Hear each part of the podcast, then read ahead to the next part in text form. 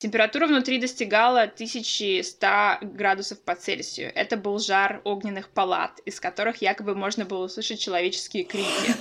Ад! Ты на это рассказывал. Ну, Соседи поумирали. И вот я пробирался через трупы. Кто-то пописал в море? Ну, или покакал. Помнишь у Довлатова в записных книжках «Если какаешь в реке, уноси говно в руке».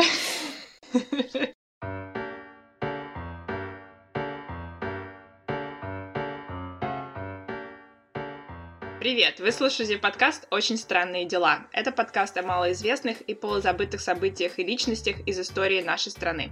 Я Настя Генрих. А я Марина Иванкива. Когда-то мы вместе учились на филфаке, а теперь живем в разных концах света. Настя в Америке, а я в России. Каждые две недели мы созваниваемся и делимся друг с другом и с вами очень странными делами. Ну что, когда выйдет этот эпизод, осень будет уже почти закончена. Да. Маленькое ревью осени 2020 года, этого очень странного года. Ну, осень такая очень э, неоднозначная и очень э, нестабильная. У меня что ни день, то разные настроения, все скачет. И я то, знаешь, в этой в теории неоромантизма есть такое понятие феномен флюктуации. Это когда герой то испытывает эйфорию, то просто на грани отчаяния. Вот у меня этот феномен Просто я его испытываю на себе э, несколько раз в день, иногда в неделю, ну а месяц, понятно, что все это, знаешь, как вот так вот. То есть по сравнению с апрелем не очень много изменилось? Но я на... Нет, я на это смотрю как, а, ну это нормально. То есть в апреле я впадала, так впадала. Я тут могла и, и поплакать, и вообще, знаешь... Э, и это длилось, э, эти периоды длились как-то подольше. То есть либо день вот такой, либо день э, нормальный. А сейчас это иногда бывает вот в течение дня, и... но я уже знаю, что это нормально, что это хорошо, надо просто поспать или переключиться, или просто, как ты как ты сказала, что дать вот этому поганому настроению тобой немножко по повладеть. Угу. А у тебя? И у меня такое же, да, также пытаемся работать, также пытаемся не строить планы на будущее и да. смотреть фильмы, слушать подкасты. Спасибо всем, кто участвовал в нашем конкурсе в, с комментариями в iTunes. Но у нас начинается новый конкурс, и если вы хотите узнать его условия, заходите в наш инстаграм «Дела подкаст». Ждем вас там. На этот раз конкурс будет не для э, Макнации, не для айтюнщиков, а для всех, кто пользуется другими платформами. И, как оказалось, их большинство мы провели такой небольшой опрос. И теперь жалеем, что первый розыгрыш у нас mm-hmm. был в немноголюдном для нас iTunes. Да, но мы вас видим и слышим. Ну что? Начнем. У нас сегодня Возможно, будет длинный эпизод, поэтому мы сразу с места в карьер. Да, сегодня начинаешь ты. Чем порадуешь? У меня сегодня необычная тема. Я подумала, ну что мы все время про людей, женился, родился, про пироги какие-то, про мочу. Про грибы. Поэтому я рискнула сегодня и решила рассказать про дыру в земле. Очень странные дела но, но самую, самую глубокую дыру в земле. Вот, на самом деле я, правда, сомневалась, рассказывать или нет, поэтому я надеюсь, что, Марина, у тебя сегодня хорошая история, потому что моя либо зайдет, либо не зайдет. Но кто не рискует, собственно. Поехали. Мне очень интересно, я ничего про дыры в земле не знаю, особенно про самые глубокие. Ну, тебе повезло, Марина. Сегодня ты узнаешь все про сверхглубокие и глубокие дыры. Сегодня я рассказываю про Кольскую экспериментальную опорную сверхглубокую скважину. Я беру карандаш коротко... и начинаю записывать. Или коротко ее называют SG3. А, это самая глубокая горная выработка в мире, но меня она заинтересовала тем, что она единственная скважина, сверхглубокая скважина, которая была пробурена исключительно для решения научно-исследовательских задач. То есть не для практических задач типа поиска нефти, ископаемых, газа, а вот просто для науки, вот for fun. То есть это научно-исследовательская дыра? Да. Очень глубокая. Звучит как моя работа. Немного предыстории. К 70-му году прошлого столетия человек покорил практически все стихии этого мира. В 1953 году Эдмунд Хиллари и Тенсинг Норгей впервые в истории взошли на Эверест. В 60 году Дон Уолш и Жак Пикар спустились на батискафе Триест на дно Марианской впадины. Все мы знаем, в 61 году Юрий Гагарин полетел в космос наконец-таки, а в 69 году Нил Армстронг вступил на Луну. Но одно место оставалось загадкой для человечества — это недра Земли. И как раз в 60-е годы, когда людям удалось запустить корабли в космос, э, начинаются исследования внутрь Земли в нескольких странах. В СССР бурение скважины называли полетом в недра Земли, потому что даже в это время отдельные галактики были изучены человечеством куда лучше, чем то, что находится под земной да. корой, в каких-то нескольких километрах от нас. И, кстати, это правда до сих пор. То есть бурение сверхглубоких скважин было созданием своеобразных телескопов, которые были направлены вовнутрь Земли. С начала 20 века считалось, что Земля состоит из коры, мантии и ядра. Ты, наверное, помнишь эту картинку из да. школы. Угу. Если представить себе зем- Землю в виде луковицы, то ее внешняя твердая оболочка, земная кора, это тонкая шелуха. Ее толщина всего лишь 40 километров. За ней лежит в диапазоне от 30 до 3000 километров мантия, и она занимает 80% объема Земли. И в самом центре находится ядро. Но 50 лет назад, даже больше, получается 70 лет назад, никто толком не мог сказать, где кончается один слой и начинается следующий. Ученые не знали даже, из чего, собственно, эти слои состоят. Э, бурить скважины старались в тех местах, где кора должна была быть потоньше, потому что целью было достижение мантии. И, спойлер, мы так до сих пор не добрались до мантии. Обалдеть. Угу. Например, американцы бурили в районе острова, островов на Гавайях в океане, но ни одна океанская буровая скважина не пробилась глубже трех километров. Земная кора 40 а Она 40. Угу. 40. Угу. Когда Советский Союз взялся за эту же задачу, была сформулирована первая в мире комплексная научно-техническая программа изучения недр Земли и сверхглубокое бурение. То есть на эту программу кинули всех просто. Все лучшие умы Академии наук, более 200 ученых и специалистов из различных организаций и ведомств, все работали над созданием этой программы. Сначала они тоже хотели бурить на воде, в Каспийском море или на Байкале, но затем ученых заинтересовал Кольский полуостров, потому что здесь на поверхности находились древние породы. А в других точках планеты нужно было добираться через э, много слоев последующих эпох, э, ну, там, несколько километров. Поэтому на Кольском полуострове к Мантии будет путь э, более быстрым. Угу. И хотя в школьных учебниках все еще пишут, что Земля состоит из трех слоев, ученые с Кольской и сверхглубокой доказали, что это не так. Я сегодня расскажу об этом. В 1968 году для окончательного выбора места бурения была создана Кольская геолого-разведочная экспедиция под руководством Давида Губермана. И они построили такой научно-производственный центр в Мурманской области. Это в 15 километров а, от поселка Никель и 12 километров к западу от города Заполярный. То есть это север, соответственно, за полярным кругом. Угу. Крайний север. Да, рядом да. с границей с Норвегией. И, собственно, Кольская сверхглубокая скважина была заложена 24 мая 1970 года в годовщину столетия со дня рождения Ленина. Ну, естественно. Кстати, у нас не первая история, где кто-то отмечает годовщину Ленина. Но это было так принято все приурочить к чему-то. Ну, а к чему? Да, и, кстати, сама скважина тоже отмечает сегодня юбилей. Не сегодня, а в этом году 50 лет со дня рождения скважины.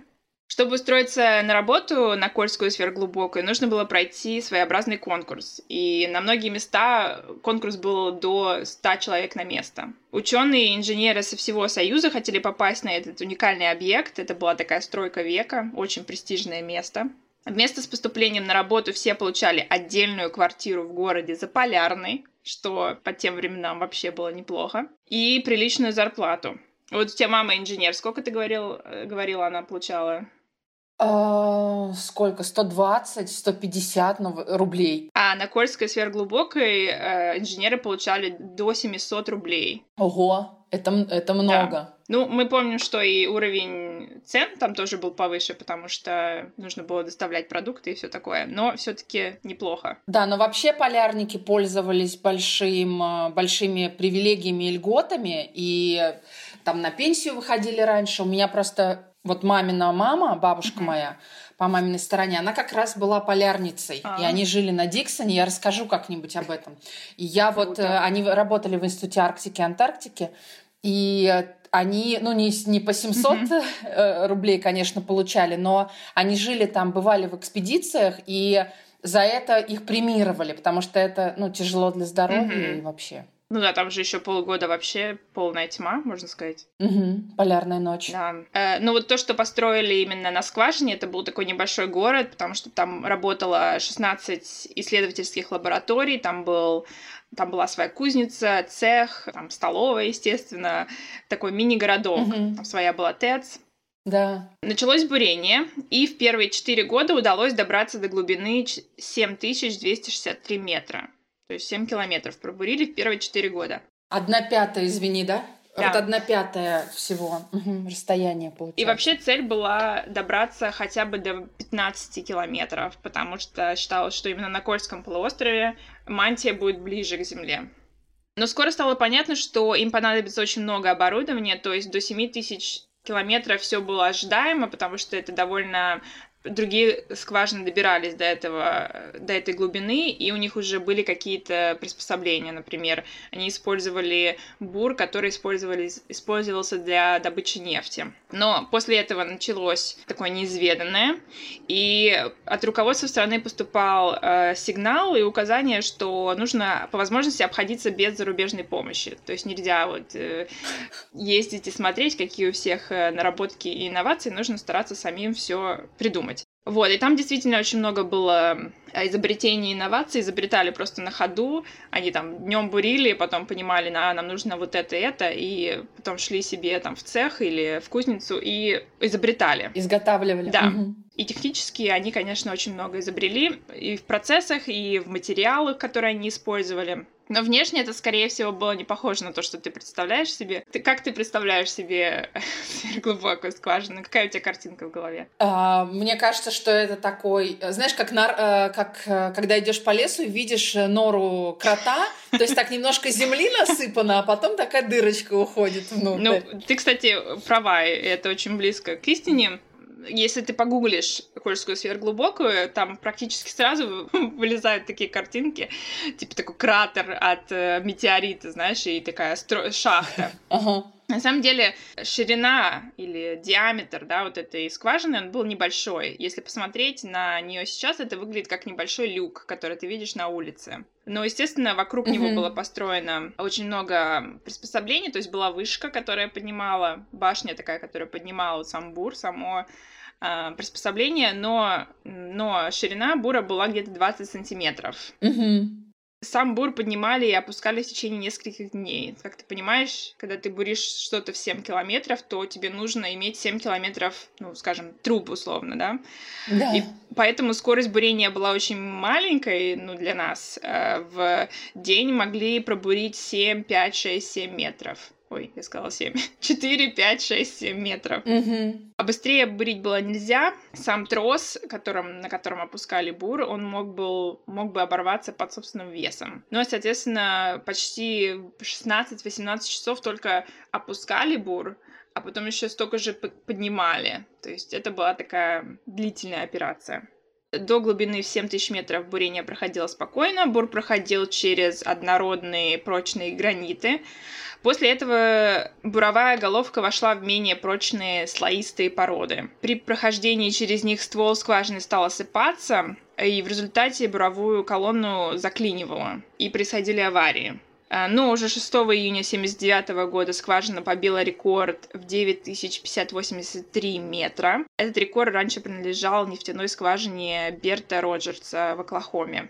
В 1983 году пробурили 12 тысяч 66 метров и временно остановились, потому что готовились к Международному геологическому конгрессу, который должен был проходить в 1984 году в Москве. То есть 12 километров пробурили уже в первые 13 лет этой скважины. Угу. То есть, извини, получается в год по километру, да? Вот. Примерно, да да? На Конгрессе было объявлено на весь мир об успехах Кольской сверхглубокой скважины, то есть секретность уже была снята, хотелось похвастаться, видимо.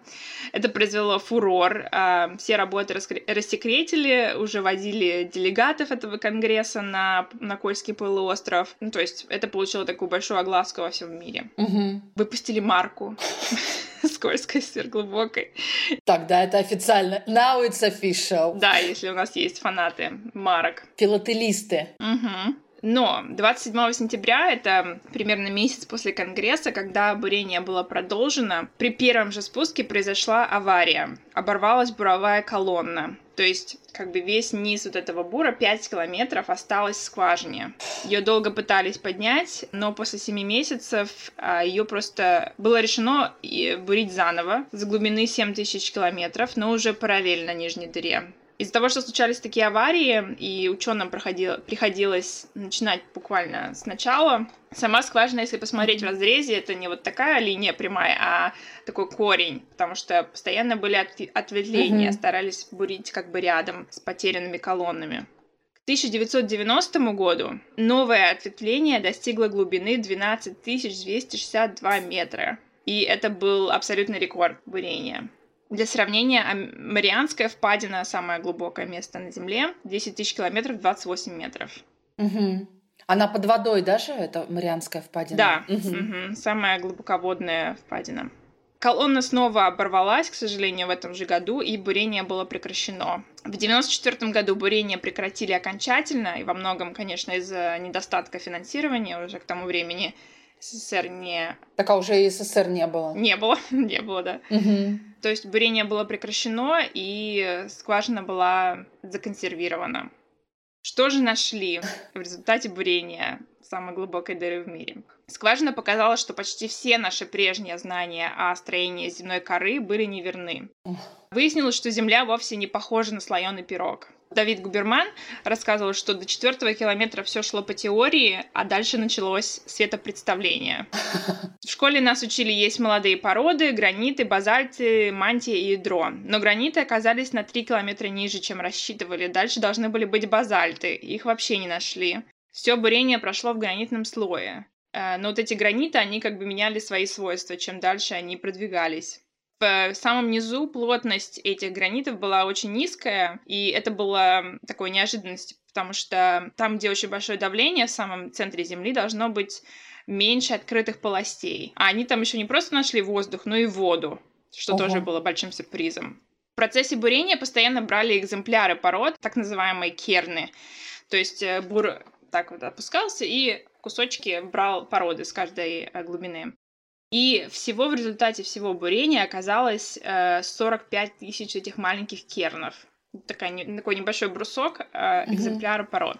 Это, конечно, ценнейший материал. Сейчас он хранится в Ярославле. Это такая библиотека горных пород. Одним из самых больших открытий было то, что на глубине, очень глубокой, я не записала сколько, но они обнаружили 14 видов окаменевших микроорганизмов возраст которых превышал 2.8 миллиардов лет. Господи. То есть живые организмы, да, жизнь нашла просто везде место. И это изменило представление о возрасте нашей Земли. То есть сейчас мы считаем, что возраст Земли 4.5 миллиарда лет, и эта цифра была получена в том числе в результате вот этих исследований. Угу. Еще, а еще один результат бурения, то, что э, в СССР были другие глубокие, сверхглубокие глубокие скважины, и их удалось соединить э, такой цепью и использовать для предсказания сейсмической активности или для понимания сейсмической активности. Угу. Но так как сейчас она закрыта, я не знаю, есть ли от этого польза сейчас. А, но с другой стороны, для нашей планеты то, что они пробурили 12 километров, это совсем не глубоко, как ты понимаешь. Если посмотреть на земную кору, то есть они прошли только треть земной угу. коры. А ну, для мантии, до мантии было еще очень далеко. А нас, конечно, с тобой, наверное, интересуют не просто научные результаты, но и городские легенды, которые сопутствовали бурению Кольской О, а там, наверное, их была тьма. Одна из легенд гласит, что когда скважину пробурили до, до глубины 12 километров, вдруг наткнулись на пустоты. Заинтригованные этим неожиданным открытием, буровики спустили туда микрофон, способный работать на чрезвычайно высоких температурах, и другие датчики. Температура внутри достигала 1100 градусов по Цельсию. Это был жар огненных палат, из которых якобы можно было услышать человеческие крики. Ад! Да, в бульварных газетах так и написали, что это, цитата, «глаз из преисподней». Но в действительности это является легендой, это уже было подтверждено, потому что изначально статья, которая описывала все вот это, была опубликована в финской газете в День дурака 1 апреля. И потом это уже было подхвачено другими газетами на английском языке, опубликовано вот таким способом. Но даже в описании много не совпадает. Э, Например, такой температуры не было вообще при бурении, и у них не было микрофонов, которые способны были за- записывать при такой температуре. Шепоты грешников. Алло, привет. Наконец-то вы нашли нас. Нет, или просто добро пожаловать. Мы вас ждали. Да. Заходите на огонек. Эм, Другая легенда гласила, что в 80-х годах, когда проходило бурение, бур дошел до тоже какого-то глубокого места, и некое демоническое существо выбралось из-под земли через буровую трубу. Годжера. Ну, я представляю, как они проделывают бур в чью-то комнату, ну, этого демона, и он такой, блин, даже чай спокойно нельзя попить. Да, опять. Сейчас надо выходить. Вот в 95 году в глубине скважины действительно произошел взрыв, причина которого так и не была установлена. И Давид Губерман говорил, когда меня расспрашивают об этой загадочной истории, я не знаю, что ответить. С одной стороны, рассказы про демона, в кавычках, чушь собачья. С другой стороны, как честный ученый, я не могу сказать, что знаю, что именно у нас произошло. Действительно был зафиксирован очень странный шум, потом был взрыв. Спустя несколько дней ничего подобного на той же глубине не обнаружилось. Эта легенда, кстати, послужила основой для рассказа Дмитрия Глуховского «From Hell» из сборника Мгм. рассказа о родине. Предполагалось, что после завершения проекта Кольская будет э, уникальной лабораторией для исследования глубинных процессов, протекающих в земной коре. Однако распад СССР перечеркнул эти планы.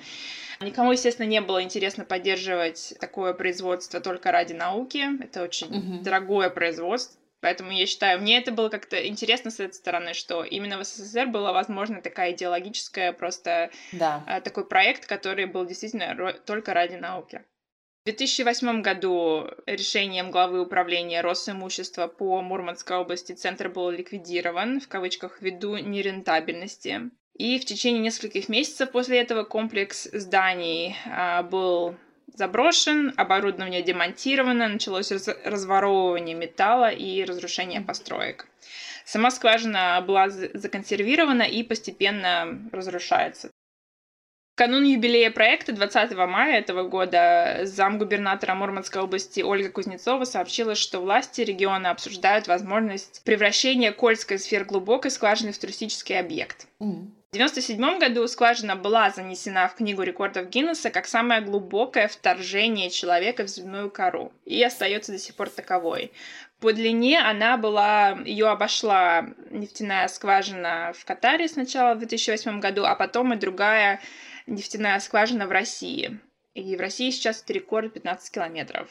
И самое главное отличие от э, Кольской, э, эти скважины наклонные. Они бурятся под острым углом к земной поверхности, а не под прямым. В 2018 году вышел фильм датского режиссера Ларса фон Триера «Дом, который построил Джек».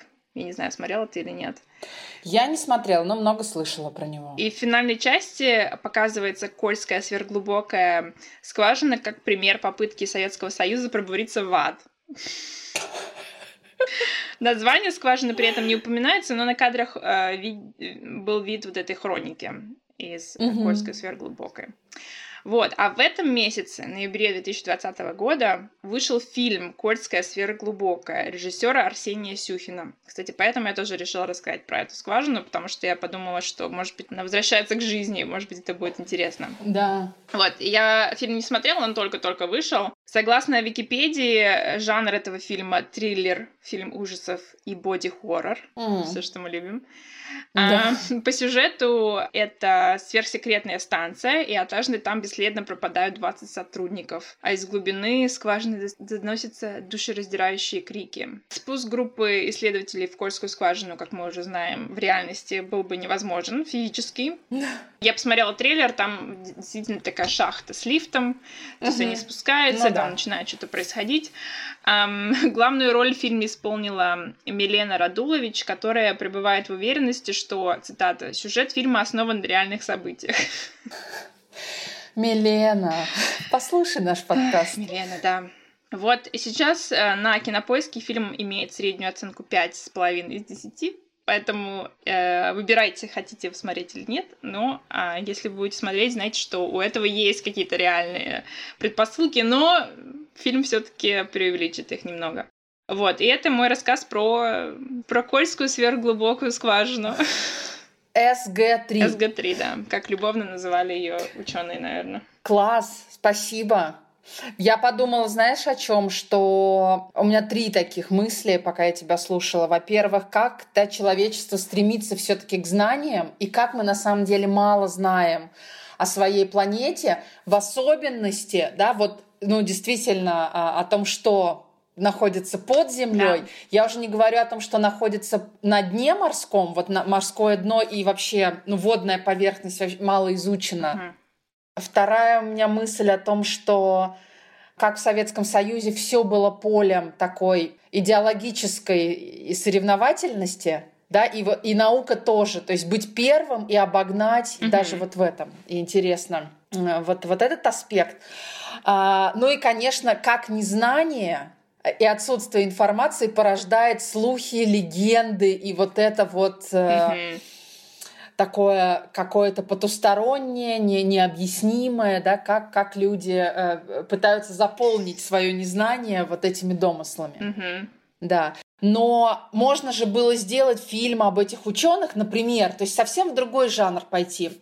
Насколько вот эта потреба зрительская в ужасах, она э, находит даже, в общем-то, сюжеты, которые не дают э, никакого намека на, на ну это. да показывает как мифологизированное у нас сознание или у многих людей хотя да. даже в 80-е годы когда люди казалось, казалось бы должны были жить по строгому материализму были люди которые угу. верили в то что если прорубить дыру достаточно глубоко можно добраться до ада и до демонов да, да? хотя казалось бы почему и зачем а я хотела сказать, что мне э, очень понравилась твоя история тем, что она была, м, ну, действительно такой нестандартной э, и отличалась от всех, которые мы раньше брали и рассказывали, потому что это, какая, знаешь, биография, ну, вот чего-то, какого-то объекта и вообще какой-то, ну, выход на другой, э, на другой да. уровень. Практически история идеи. Ну, это проект такой был, ну, Да, история знания. Ну и у тебя сегодня тоже необычная история. Я думаю, у нас сегодня будет такой тематический выпуск. Не про людей. Да, у меня история интересная тем, что она, с одной стороны, историческая, а с другой стороны, как никогда злободневная. Вот. Ну и личное тоже, потому что э, моя история происходит в Одессе, городе, который мне... Э, ну, я не могу сказать, что это моя малая родина, но для моей семьи это город очень важный. Часть э, семьи моего папы там жила mm. до войны. И это была моя еврейская часть, э, мои еврейские предки, которые погибли там в 41 году в так называемом э, Одесском э, Холокосте. Я, не, я сейчас не буду про это рассказывать, и вообще это очень сложная э, и тяжелая тема, может быть, и не стоит. Но вторая моя история, она тоже из Одессы. Я э, думаю, что нужно начать с прямой речи моего mm-hmm. папы, Э, у которого я вчера была в гостях и записала его историю.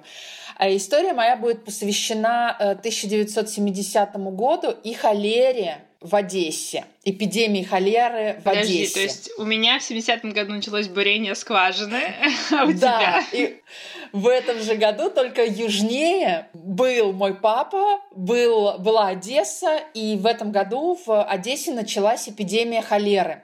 Вернее, э, до Одессы дошла пандемия, которая началась, пандемия холеры, которая началась в 61 году, и в 70 году она дошла до Советского Союза и, и до э, этого э, портового южного города с большой такой историей самобытной. И вот что говорит мой папа.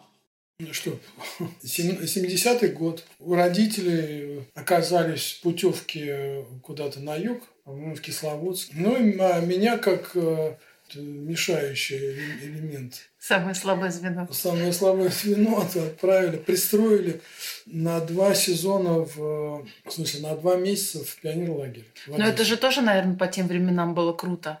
В Ну, Одессу может, для кого-то и круто, но я был мальчиком домашним, и, в общем, я как-то, для меня это был первый опыт в, в пионерлагере, а, А сколько тебе было лет а, тогда всего? мне было 15 с половиной, наверное. Тоже такой старшеклассник был. Старшеклассник, да, это, наверное, девятый класс был. А, Это все происходило, все, оба мои пионерские лагеря.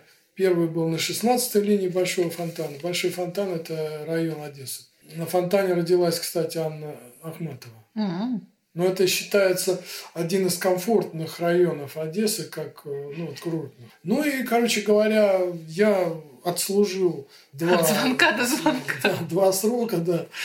Вот, и уже к концу второго сро- срока, второго лагеря, там было повеселее уже, я как-то уже свыкся с этим режимом.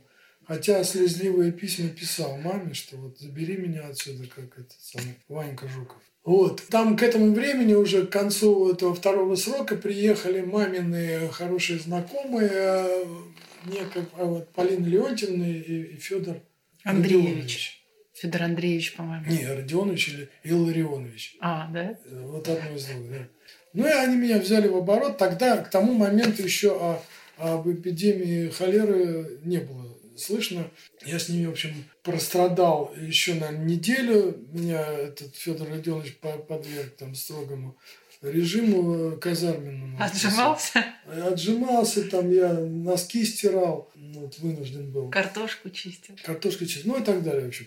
Ну и тут грянула эта эпидемия холеры, а нам предстояло уехать буквально через пару дней. Билеты наши, естественно, ну, не сгорели, а приостановлены были действия, как и многих других. Ну, ты представляешь, Од- Одесса, а, в общем, сам по себе огромный город, куча, сотня тысяч э, отдыхающих.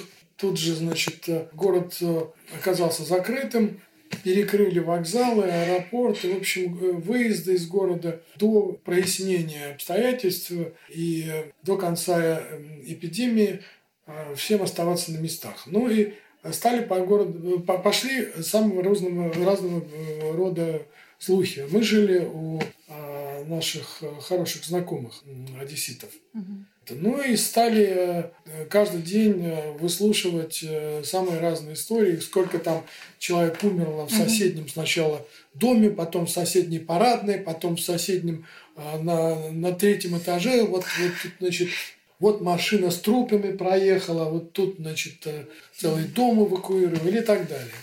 Но потом, значит, когда эта первая волна паники вроде как, ну так слегка успокоилась, стали принимать, э, я уж не знаю, там на каком этапе начали принимать меры. Меры состояли в том, что э, людей э, целыми крупными группами отправляли на обсервацию. Это называлось обсервация. Мгм. То есть это, ну, по сути дела, это карантин. То есть людей выдерживали э, в, там, в, сам- в разного рода помещениях. Э, Суда э, Черноморского флота были задействованы, пассажирские поезд- э, с- эти составы, Мгм. и э, школы, пансионаты. Но нечто подобное тому, что сейчас происходит э, с ковидом Мгм. наверное. Но, в общем, паника была, не знаю уж, там, может, на мой взгляд, в то, в то время как школьника, Но мне было, в общем, так достаточно ну, тошно. потом школьник без, без родителей. Без родителей, да? да, и с, с, вот со всякого рода слухами о том, что вот вот тут э, эти умирают, там, значит, померли, там чуть ли не пол Одессы уже вымерла. Ну, да, у страха глаза велики, тем более, когда официально правительство это все замалчивало несколько недель. Ну, в общем, да. И потом угу. вот к тому моменту, когда мы узнали о том, что вот начались эти карантинные меры, вот обсервации, потом, э, если, если в этом пространстве не обнаруживался носитель, да, то э, вот всю эту команду грузили э, сначала в, на общественный транспорт, отправляли в, на вокзал и рассаживали по вагонам. Причем перед каждым э, вагоном стояла корыта с, э, с чем-то там, с хлоркой или с чем, я помню, так, такие угу. меры были. Ну и, соответственно, вот э, ты, проходя через эту хлорку, как бы обеззараживался и следовал уже э, по, месту... На, по месту жительства. Да. Но до того, как э, ты э, грузился на этот общественный транспорт, жуткий нервяк был, э, вот, переживание по поводу того, вот, а обнаружится ли там кто-нибудь э, э, да. в этом замкнутом пространстве, то есть, как, если он обнаруживался, то, соответственно, подвергали более пристальному вниманию медицинскому вот, весь этот состав. Не помню в подробностях, но, в общем, это было что-то уже более страшное. А, а где была ваша обсервация? Где вы с Полиной и с... Мы были в какой-то школе. Там же как? Там Э, трудно даже было установить. Нас помещали в какое-то транспортное средство. Закрытыми, с завязанными глазами. Ну, в общем, да, достаточно, да, что-то похожее на это.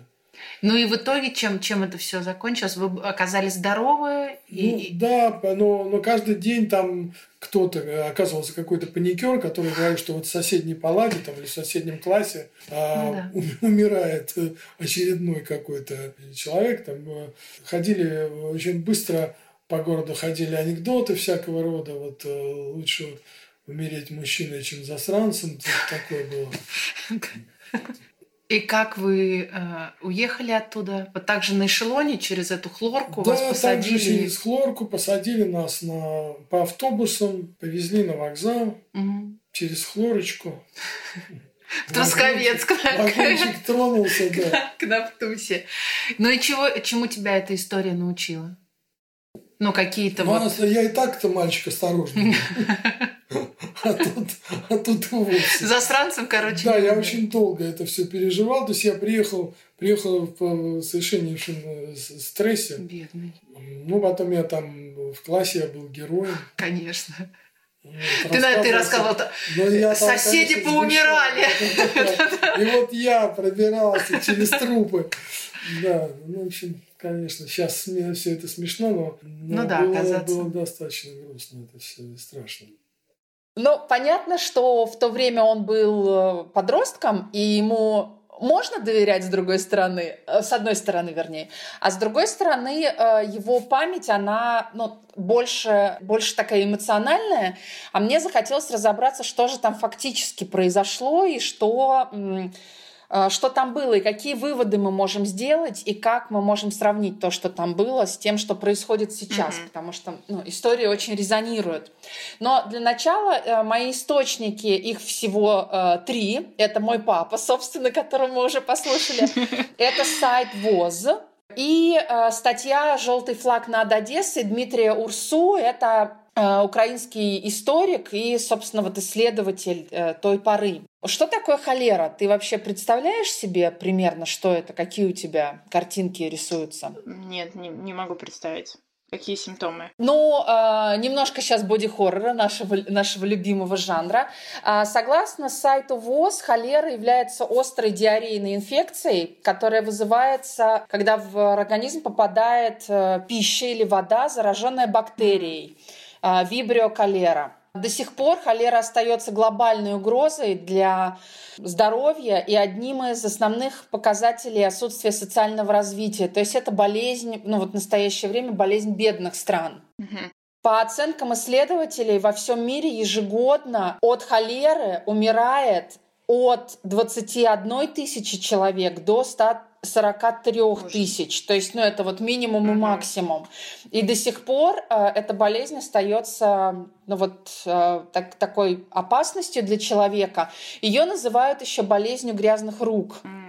То есть ей, да, можно заразиться при приеме пищи и э, воды, если там есть вот эта, эта бактерия.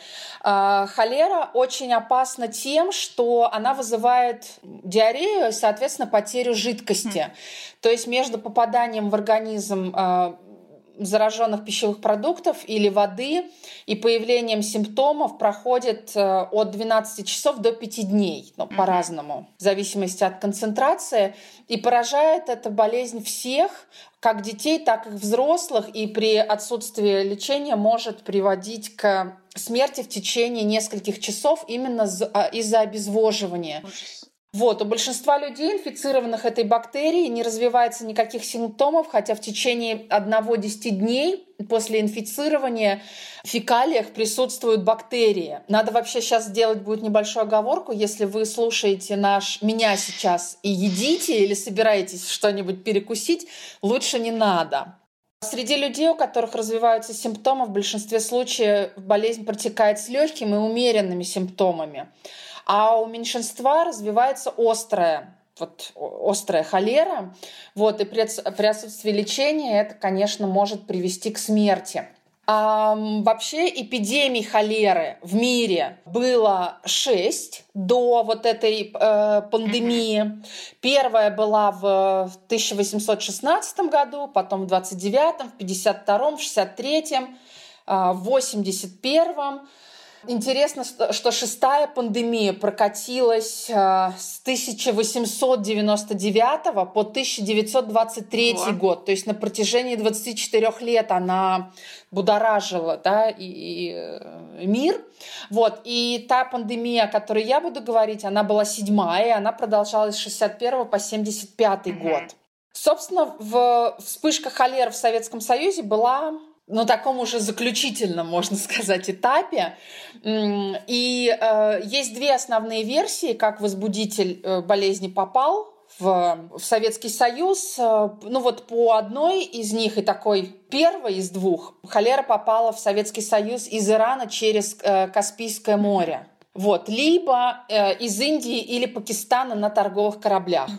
Но так или иначе, в середине июля 1970 года, спустя несколько месяцев после того, как начали бурить скважину, Одесским медикам из неофициальных источников, скорее всего от моряков, стало известно о том, что холера появилась в Батуми, это Грузия, и в Астрахане. Однако власть э, призвала и принудила э, врачей не пользоваться слухами, игнорировать их и, в общем, это же всегда работает. Да, конечно. Просто just ignore it. Э, тем не менее, врачи встревожились, поскольку они знали, с чем могут иметь дело, и приняли некоторые меры и начали обустраивать э, санитарные службы и приводить эти службы в готовность. С 26 июля таким образом в областной инфекционной больнице города Одессы э, врачи начали проводить э, бактериологические исследования э, больных, которые жаловались на желудочно-кишечные расстройства. Но только 3 августа то есть 26 июля они начали, только 3 августа поздно вечером в, в анализах да, одного из больных был вы, выделен холерный вибрион. То есть оказалось, что холера в Одессе все-таки есть. Угу.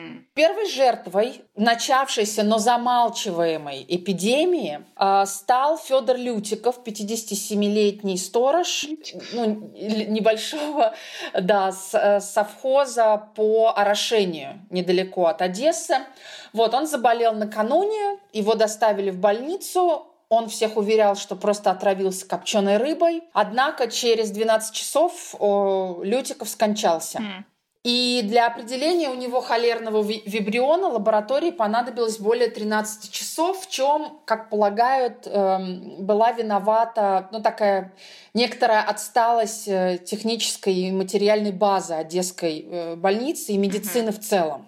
И э, поскольку этот вибрион был выделен поздно, да, а, то э, ночь с 3 на 4 как смерть человека от пока не подтвержденной, но подозрительной болезни, она, конечно, стала ну, такой драматической в, для, и для врачей, и для детских всяких начальников. И я, когда читала, я, знаешь, вспомнила фильм э, «Чернобыль», первую серию, вот когда да, ты уже знаешь, новость у тебя есть, и тебе нужно принять решение. Я предполагаю, что ну, про Одессу тоже можно было бы снять, но правда, холера и какашки не очень, наверное, э, для сериала. Но вот, э, да, вот эта ночь, она примерно была вот такой. То есть все эти партийные э, ну, начальники и главы города, им нужно было что-то решать. Вот, и уже в пол первой ночи заработал противоэпидемио... Эпидем... Эпиде... Давай, давай, Марина. Противоэпидемический. Противоэпидемический штаб, э, и в его распоряжение прибыла рота солдат внутренних войск, для оцепления вот этой больницы, где умер Лютиков, штаба и других учреждений. Вот, ночью и в первую половину э, дня 4 августа были развернуты госпитали для больных и отдельно для подозреваемых. То есть, ну, такой провизорский госпиталь, где, ну, куда помещали тех, кто, ну, возможно, болен. И изолятор для контактных. 5 августа э, больные холеры стали поступать в госпиталь ежедневно по 4, по 6 человек, причем с разных э, районов Одессы, из разных, из разных, из разных районов Одессы. 6 августа, то есть все, видишь, развивалось очень стремительно. 6 августа пришла э, страшная новость. Вибрион холеры был обнаружен в морской воде О. пляжа. Себе. А здесь нужно иметь в виду, что Одесса это курорт. Да. Кто-то пописал в море. Ну, или покакал. Знаешь, помнишь у Довлатова в записных книжках? Если какаешь в реке, уноси говно в руке. Ну вот, э, чего мы только не делаем в море, не только бурим скважины, но и вот испражняемся тогда. Вот, стало совершенно ясно, что если э, бактерия в воде, значит, ну, инфекция распространилась да. Э, и распространяется просто вот какой-то прогрессии. Вот, и, и, и следует принимать чрезвычайные меры. Угу. И, и главное информировать людей. До этого, до 6 августа, никакой информации о том, что происходит, и вообще слово холера никто не произносил. Понятно было, что нужно что-то что предпринимать. Вместо этого 6 а, августа город просто объявляют неблагополучным. Mm-hmm. Это вот прямо да, такой термин. И областная чрезвычайная противоэпидемическая комиссия ЧПК принимает э, решение номер один и констатирует, что в Одессе началась эпидемия холеры и вводит карантин. Но, но об этом никому не сообщают. То есть они внутри принимают такое решение, вводят карантин, при этом этот карантин означал, что выезд из Одессы э, был разрешен, но только после обсервации, mm-hmm. то есть после временного вот этого содержания в медицинских учреждениях. И, соответственно, после того, как они это объявили, в Одессу хлынули все отдыхающие, которые жили, ну или вот квартировались, да, недалеко от Одессы. Mm-hmm. И по словам очевидцев, они вот подобного бегства не видели с осени 41 года. Только в 41-м люди бежали из Одессы, а сейчас люди бежали в Одессу, потому что это был пункт, откуда можно было выехать. Ah. Там были поезда, можно было уехать по воде на самолетах. И это было можно. То есть они объявили карантин, но выезжать из города было можно. Началась паника, люди не понимали, ну, что происходит, и, конечно, стремились уехать. Вот. И понятно, что такой карантин оказался неэффективным. Э, железнодорожный вокзал, морской порт и аэродром продолжали работать. Вот, а сплошной линии оцепления не было. Угу. То есть можно было выйти из лю... города. Да, и люди были в панике. Но вот пока, да, вот пока только, пока самый старт. Да. И он ужасен тем, что э, власти молчат, они ничего не говорят, а это значит, что люди м, домысливают. Да. И вот эти истории о количестве смертей, о том вообще, что происходит, у страха глаза велики, и люди начинают ну, там, рассказывать и придумывать всякие ужасы. Вот, началось повальное бегство людей э, и приезжих, э, э, а это давки. А, это, ну вот, неприятные, в общем, ситуации, когда э, люди пытаются спастись. Вот, все э, произносили слово холера, однако местные власти в речах по радио и в прессе твердили о острых кишечных заболеваниях. Что такое острое кишечное заболевание? Ну, я не знаю, я грибов переела, и вот теперь у меня диарея, да? Вот, слово э, холера чиновники писали только в бумажках своих и в документах, причем под грифом совершенно секретно. Угу. И даже когда было очевидно, что да, люди уже умирают, никто ничего не знал.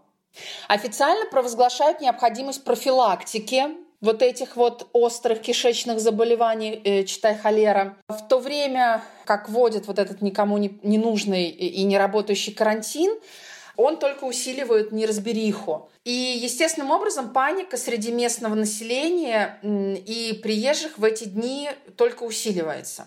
А эпидемия в, в то время э, стремительно ширится, и в, уже 7 августа в различных районах города выявлены 12 больных с доказанным наличием вот этого вибриона э, в организме.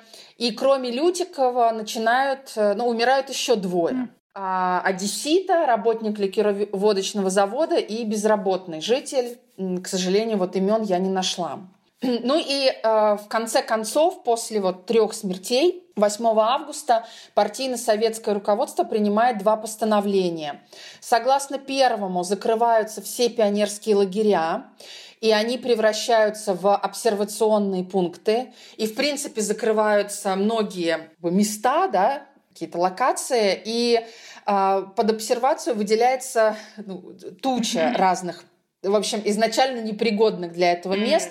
10 пассажирских поездов, а, суда э, Черноморского флота, то есть корабли просто стоят в порту, угу. и там люди живут. Потому что люди хотят находиться в непроветриваемых жарких помещениях для обсервации. Люди хотят уехать, а единственным э, способом становится вот прожить вот это. Но если среди них, среди тех, кто на, например, я не знаю, на Победе или на э, Тихоокеанском вот этом вот пароходе, да, да, Абрау Дюрсо, ну, для меня это шампанское сейчас, а вот э, тогда это, э, ну, какой-то крейсер огромный, представляешь, вот сколько там людей может жить, сколько среди них, возможно, болеют, и все они вот э, находятся на корабле. Ну, мы знаем, что да? случилось. Такое же случилось в апреле со многими круизными кораблями здесь, да. Да, вот. И, конечно, э, ну, я не знаю, не, ну, не представить. Все, все помещения переводятся в обсервацию. А, город э, с сельскими какими-то районами отцепляется а, войсками и милицией, то есть людей уже не выпускают. Вот, и в следующие дни в городе было э, развернуто 29 госпиталей и э, изоляторов на 6 тысяч мест. И около 200 эм, обсерваторов вот таких. Более чем на 65 тысяч человек. Да, и в период э, вот этой эпидемии, э, которая продолжалась, кстати, 40 дней, и 40 дней над Одессой был э, такой желтый флаг. Ну, желтый флаг это флаг э, ну, вот, карантина и закрытого города. Э, в городе работало 14 тысяч э, медицинских работников. А другое постановление э, в тот же день было принято. Оно вводило строгий карантинный режим, который уже предусматривал конкретные строгие ограничения. В частности, на транспортное сообщение Одесса была закрыта да, для пассажирских э, выездов, вылетов, кроме спецрейсов. Закрываются все городские пляжи, выписывать отдыхающих э, было запрещено. Вот, независимо от срока путевок, наличия билетов, то есть люди должны были жить в городе. Собственно, э, все это время э, слово холера, слово эпидемия и карантин продолжают замалчивать. То есть слово холера в газетах, внимание, появилось только 11 августа. После того, как умерло трое, после того, как был карантин первой mm-hmm. вот этой да, волны, после того, как были при, приняты вот эти жесткие меры, только 11 августа э, газета меди, под названием «Медицинская газета» напечатала роковое слово. И то в контексте заболеваний э, холерой в Астрахане. Про Одессу так никто ничего и не говорил. Госчиновники, партаппарат, все продолжали использовать вот эту формулу острые кишечные заболевания. В середине августа в Одессе наступил пик заболеваемости. Люди пытали, начали пытаться бежать из города. И, ну, представить вот эту да. неразбериху вообще просто страшно на самом деле. И не дай бог никому э, в, в этом аду да, оказаться. Ад уже не первый раз звучит сегодня в нашей передаче. Вот. Но так или иначе, к концу месяца, к концу августа и в начале сентября э, регистрировались э, через день по одному человеку, а с 5 сентября больные перестали э, поступать в госпиталя, ну вот во, во все эти больничные учреждения. Тем не менее, после 5 сентября решили выждать еще 10 дней, чтобы удостовериться в том, что все нормально. И через 10 дней желтый флаг э, вот этого противохолерного карантина э, был сменен на красный советский флаг. И в начале сентября врач, э, власти Одессы через ВОЗ объявили на весь мир, что порты Одессы открыты для торговли и для сообщения. Аэропорт заработал на отправку, прежде всего, застрявших курортников, которым уже надо было возвращаться на работу. И, собственно, ну вот во второй э, половине сентября город да, уже начал жить uh-huh. привычной жизнью. Вот таким образом, в августе-сентябре 1970 во время эпидемии холеры заболело 125 человек, из них 20 человек скончались. Mm. Вот, а всего под медицинским наблюдением в изоляторах вот за все это время находилось 8,5 mm-hmm. тысяч человек. Интересно, что вот тоже недавно нас покинувший Михаил Жванецкий, да. известный одессит, э, знаешь его, да? Да-да. Вот, он эм, в, вспоминает об этом э, так, цитирую. «Лица стали хорошие, на улицах абсолютная чистота, мы живем в одном доме, и лозунг наших врачей – чистые руки. Пусть будет перед глазами в прямом и переносном смысле. Чистые руки, чистая совесть, чистые глаза перед людьми. Mm. Вот. Но вот эта да, э, идея чистоты, да. она, конечно, вот э, в 70-е годы для Одессы стала таким, э, ну, такой актуальной. Вот такие вот дела. Такая вот у меня Класс. история. Э, ты что-то знала про это, нет? Нет, я первый раз от тебя услышала, и случайно мне мама рассказала, что ее подруга, которая родом из Казани, у них в Казани тоже была когда-то эпидемия холеры. Я не знаю, какой это был год, вероятно, какой-то 60-х. Uh-huh. А, хотела тебя спросить, по твоему исследованию, 125 человек, которые заразились, это вообще много было для 20 века, для эпидемии холеры? Потому что сейчас я смотрю на эту цифру и думаю, ну, ну, это не очень много, да? Хотя 20, 10% умерших — это страшно. Да. Вот как ты считаешь? Я, к сожалению, вот это не посмотрела, и, ну, мне сложно сказать. Но я немножко, знаешь, как я не знаю, мне кажется, что я могу его, знаешь, какую область э, развернуть? Что если бы власти не замалчивали, то этих людей могло бы быть еще меньше. Конечно, врачи, которые изначально услышали, да, вот эти слухи, домысла, и уже начали, да, что-то делать, э, ну, возможно, людей могло бы быть меньше. Конечно, ну, 125 по сравнению да. с тысячами, да, это, конечно, не так много. Но не знаю, но надо, надо по -по поизучать. Но все равно, я-то думала, для меня холера это болезнь вообще 19 века, болезнь э, времен Пушкина и Лермонтова, да, когда все умирали от холеры. Поэтому даже столько человек это все равно как-то внушительно. Угу. Ну, я тут недавно узнала, что люди могут еще и чумой заболеть и заболевают в единичных случаях. Да. И поэтому у нас, конечно, наверное, есть какая-то иллюзия того, что многие страшные болезни остались в прошлом, но они как-то с нами, да?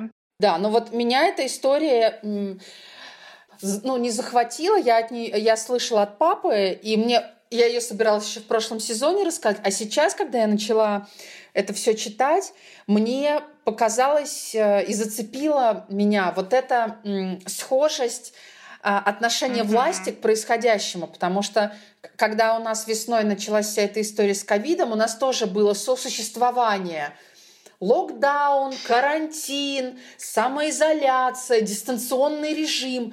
То есть никто не мог очень четко сформулировать, э, что происходит. А, чрезвычайное положение, чрезвычайная mm-hmm. ситуация которая, и каждое это слово предполагает определенный протокол действий. А когда это сосуществование и паника, и кто-то считает, что это просто простуда, а кто-то mm-hmm. боится, то начинается вот такой разброд, который в общем, никого не объединяет, а только разобщает и, и селит панику, потому что одни люди, да, э, я не знаю, вообще не, сидят дома и не выходят, а другие, видя, что ты в маске, идут и демонстративно тебе под ноги плюют. Вот, ну, там у меня пару mm-hmm. раз такое было. И, и роль государства в этой ситуации, мне кажется, дать информацию, проинформировать и вообще роль государства заботиться о, о своих mm-hmm. гражданах.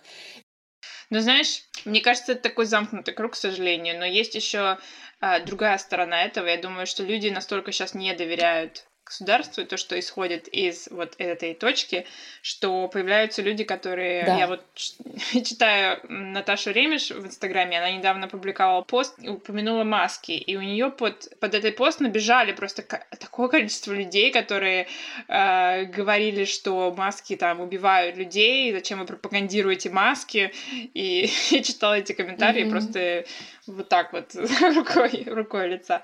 Ну, и здесь, и даже в да. США есть такие люди, здесь очень много людей, которые отрицают существование э, ковида. Это какое-то очень странное положение. Мы вроде находимся в таком самом информированном времени вообще в истории э, мира. Да. И у нас есть э, самые большие умы, которые могут нам дать самую точную информацию, но почему-то люди их вот к ним да. не пробиться никак. Ну вот это вот это этот парадокс, да.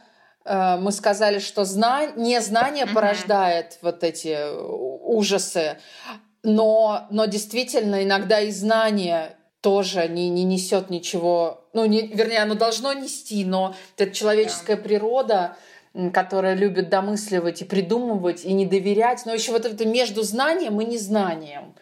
Да, ну вот мы говорили про ад сегодня, и, и вспоминается Сартер, который говорил, что ад — это другие люди. Для меня, да. для меня это ад. Да. Ну а, кстати, помню, если уж мы про Сартра, то а, у Камю есть роман «Чума», да. тоже вот, вот про mm-hmm. вот э, очень похожую ситуацию, о том, на что способен человек в... и что такое человеческая природа. Вот в одном таком mm-hmm. эксперименте, когда город а, охвачен чумой, и, и люди вынуждены да, находиться вот друг, друг рядом с другом. Да, кстати, да. Ну, остается только надеяться, что о, Господи, скоро этот желтый флаг ковида с планеты э, сойдет. Но, видишь, я тоже, когда смотрела на эти, э, на эти сроки пандемии, 61-75, ну, окей, это холера, э, но испанка тоже была не один год, и, и, может быть, нам готовиться к тому, что и ковид тоже будет не один. И у нас уже заговорили про третью волну, которая в марте будет. И, в общем, это все, конечно. Да как-то страшно. Страшно, страшно. Мойте руки, следите, да, за чистотой за своей, всего, чистотой всего. Главное, за чистотой совести. И помыслов, чистота помыслов очень важна. Да, да. Спасибо, что дослушали нас до конца. Подписывайтесь на наш инстаграм «Дела подкаст» и узнавайте условия нашего нового конкурса. Там мы выкладываем еще дополнительные материалы к нашим эпизодам и делимся своими новостями. Комментируйте наши посты, рассказывайте о нас друзьям и отмечайте нас в сторис. И делитесь своими странными делами. Нам будет приятно, если вы напишите отзыв или поставите нам оценку в своем подкаст-приложении. Этим вы поможете сделать наш подкаст более видимым. До следующих историй. Пока-пока.